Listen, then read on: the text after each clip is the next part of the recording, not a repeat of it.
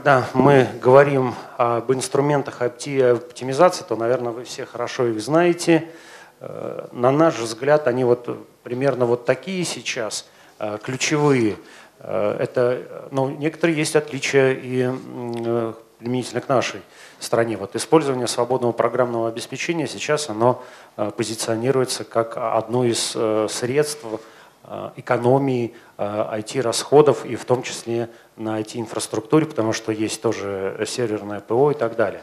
О качестве ПО это, наверное, отдельная тема, но это направление рассматривается как некий способ оптимизации IT-затрат. Причем, что характерно, я вот недавно, почти сейчас получится, как у Остапа Бендера, коллега прибыл из Берлина, вот недавно был за границей, и производители ПО в том числе говорят о том, что вот это open source software, тенденция популярная на самом деле в мире, она набирает обороты. Очень характерный пример во Франции, когда без каких-то запретов на использование иностранного ПО, без законодательства, которое императивно обязывает всех куда-то переходить, свободное ПО очень достаточно хорошо там развивается, и, по крайней мере, графики демонстрируют там такую очень уверенную динамику использования СПО. Вот как бы есть такой инструмент. Насколько он эффективен, наверное, вы даже больше меня это знаете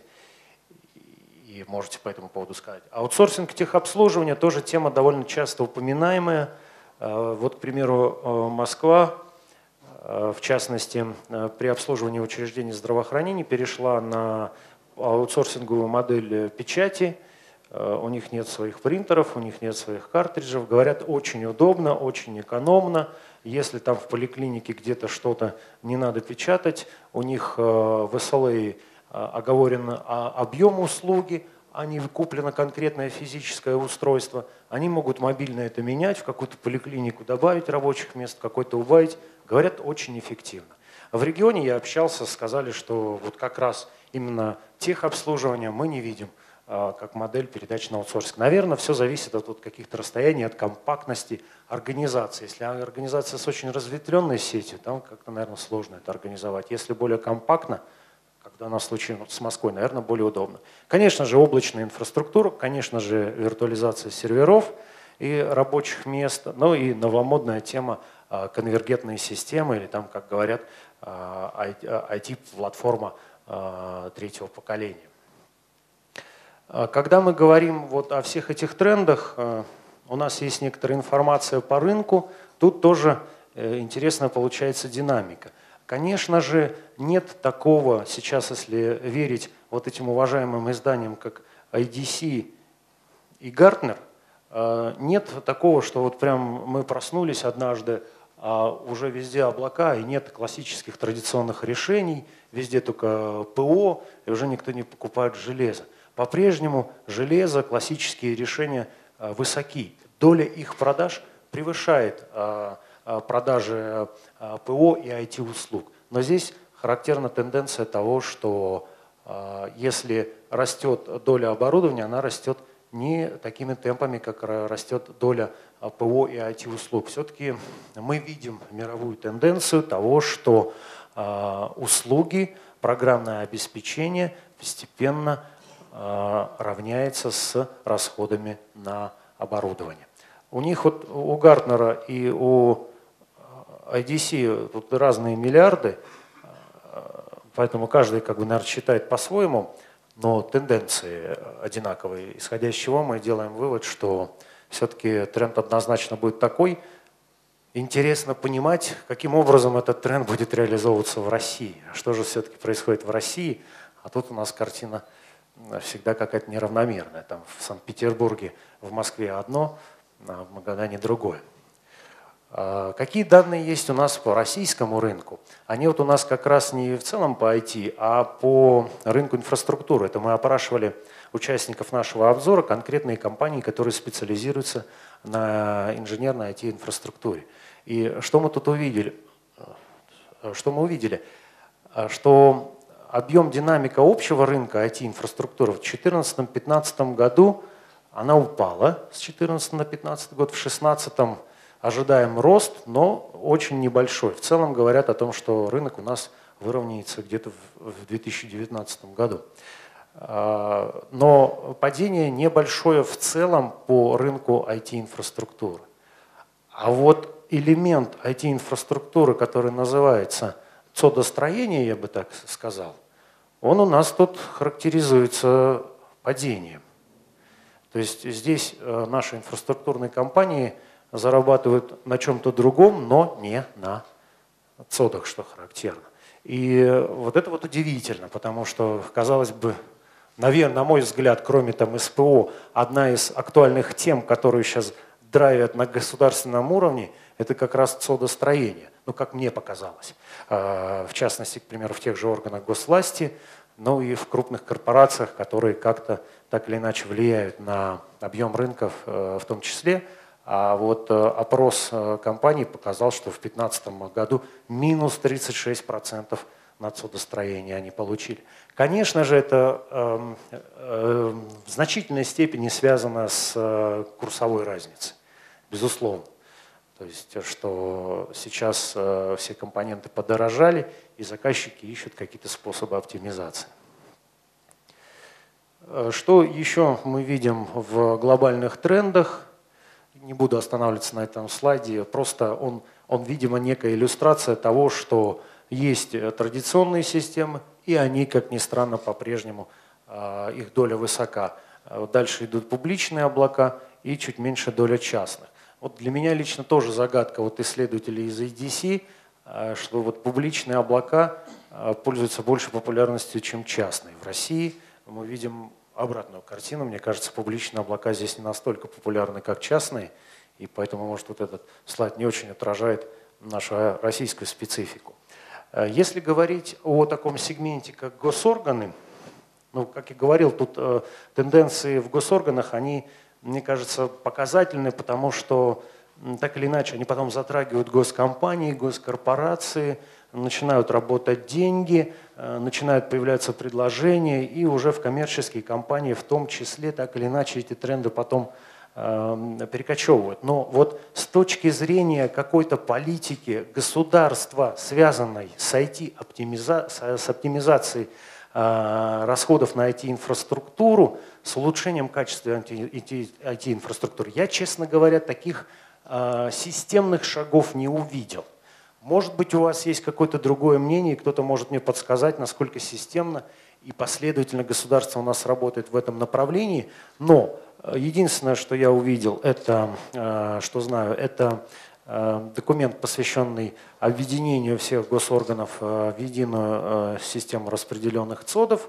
Вещь хорошая, вещь интересная, но вот она есть. Насколько она достаточная, вот это вопрос. И постановление правительства о приоритетах использования ИКТ, где я бы с точки зрения, там несколько пунктов, где с точки зрения вот именно оптимизации я выделил только два. Это, опять же, использование типовых информационно-технологических сервисов и единой сети передачи данных. Ну, за счет этого, видимо, оптимизируются расходы на типовые решения, и предполагается, что не будут расходы так многопрофильны. И использование российских информационных технологий и российского ПО. Вот более ничего способствующего развитию IT-инфраструктуры в органах государственной власти я не вижу. Может быть, это и не надо, потому что оптимизация IT-расходов – это вроде бы как рыночный инструмент. С другой стороны, поиск оптимальной модели существования IT-инфраструктуры органов государственной власти, которая у нас там от Москвы до самых до окраин, наверное, это с элементами публичной задачи, а не вот как бы на откуп самим ведомством. Опять же, если у вас есть какие-то мнения по этому поводу, что наши органы госвласти стараются и продвигают какую-то инновационную политику, то, пожалуйста, прошу вас ее высказывать. Но вот в частности, в первой части мы говорили о том, что с виртуализацией у нас не все, слава богу, с точки зрения законодательства. Там, может быть, какие-то органы власти и хотели бы пойти в виртуальную среду, но тут же персональные данные, они думают, так, зачем обращать на это внимание, только отгребу лишних проблем. Москва у нас старается быть в тренде инноваций. Недавно заключила очередное соглашение с одним из наших известных вендоров. Москва позиционирует то, что после перехода, оно использует вот ПО 1С именно по облачной модели, перевело туда учреждения здравоохранения, образования, массу бухгалтерию, массу других учреждений своих подведомственных. Утверждают, что очень эффективная модель избавила их от определенных лишних административных задач и позволила им сэкономить, как они утверждают, 1 миллиард рублей ежегодно.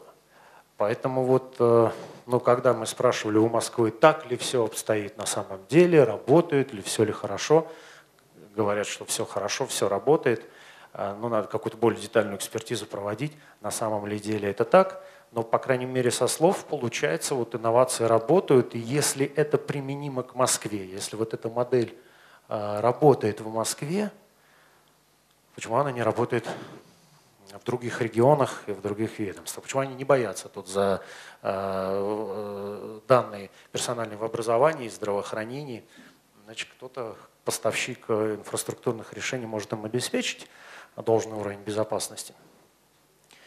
Еще одно новомодное явление, вот это так называемая третья платформа, куда вот традиционно записывают облачные вычисления, конвергентные системы, объединяющие там на единой платформе дата-ресурсы, большие данные, облака, мобильные устройства, что все это крутится в какой-то единой общей среде, управляется с помощью единых инструментов администрирования и, как следствие, ведет к сокращению затрат. Во-первых, многоканальность, а во-вторых, сокращение затрат. Вот в теории мы уже вроде бы познакомились с этими решениями, сейчас загуглим, Google нам там выдаст 1000 описаний того, как третья платформа удачно, хорошо работает. Ни у кого, я, конечно, не имею возможности общаться с каждой IT-компанией, и тем более с каждым потребителем IT-сервисов, чтобы спрашивать у него, а как у него там и чем он занимается. Но вот ярких примеров вот какой-то такой комплексности также, к сожалению, пока не видно, хотя вот уже упоминаемый сегодня Параллельс сделал прогноз по рынку России, что облачные услуги у нас до 50 миллиардов рублей оборот в год у нас будет. Что характерно вот для еще, то, что я для себя выделил, для этой вот так называемой третьей платформы, это сегодня об этом говорили, когда там используется, вот коллега Лилия, когда используется Visio, оно используется там на 30%, а может вообще не используется. Вот некоторые эксперты считают, что впоследствии эту проблему можно устранить не покупкой лицензии, а подпиской. Подпиской на определенный пакет тех или иных продуктов, который может быть гибко регулируемый. И, естественно, перевод в облака некритичных для себя систем, почта, бухгалтерия там и так далее. Потому что вот многие заказчики, они как отмечают работу своей инфраструктуры. Вот когда, вот, например, в ритейле там есть пиковые нагрузки, в пиковую нагрузку им нужна максимальная инфраструктура. Я думаю, что не только в ритейле. В момент, когда у них наступают затишья, у них там в зданиях все те же самые ЦОДы, все то же самое оборудование, которое уже работает на 10%. То же самое происходит и с ПО. И некоторые заказчики, вот именно заказчики, мы тут вот отмечаем, что это очень хорошая положительная тенденция, они сами говорят о том, когда я начал арендовать, я 2 месяца в году арендую по максимуму, а остальные 10 у меня какая-то там гибкая. Там, я понимаю, там у меня какой-то есть сезон отпусков, там, половина организации уходит в отпуск, у меня нагрузка падает на ПУ. И вот такая вот система подписки, она, по идее, должна очень хорошо помогать. Там, когда ты можешь чуть ли не за час покупать тот же Visio, который вот он необходим, когда там чего-то надо в нем нарисовать. Но это вот 5 часов в месяц. Ты его и купишь на 5 часов в месяц. Вопрос тут, конечно, в том, на мой взгляд, в том, как гибко выстраивать этот SLA, как его мониторить, как будут работать эти процессы. Я лично не готов какую-то подробную лекцию по этому поводу рассказать. Тоже было бы интересно услышать, если кто-то что-то про это знает. Конвергентные решения, не буду много времени им уделять. Я отчасти уже об этом сказал, что есть такой тренд.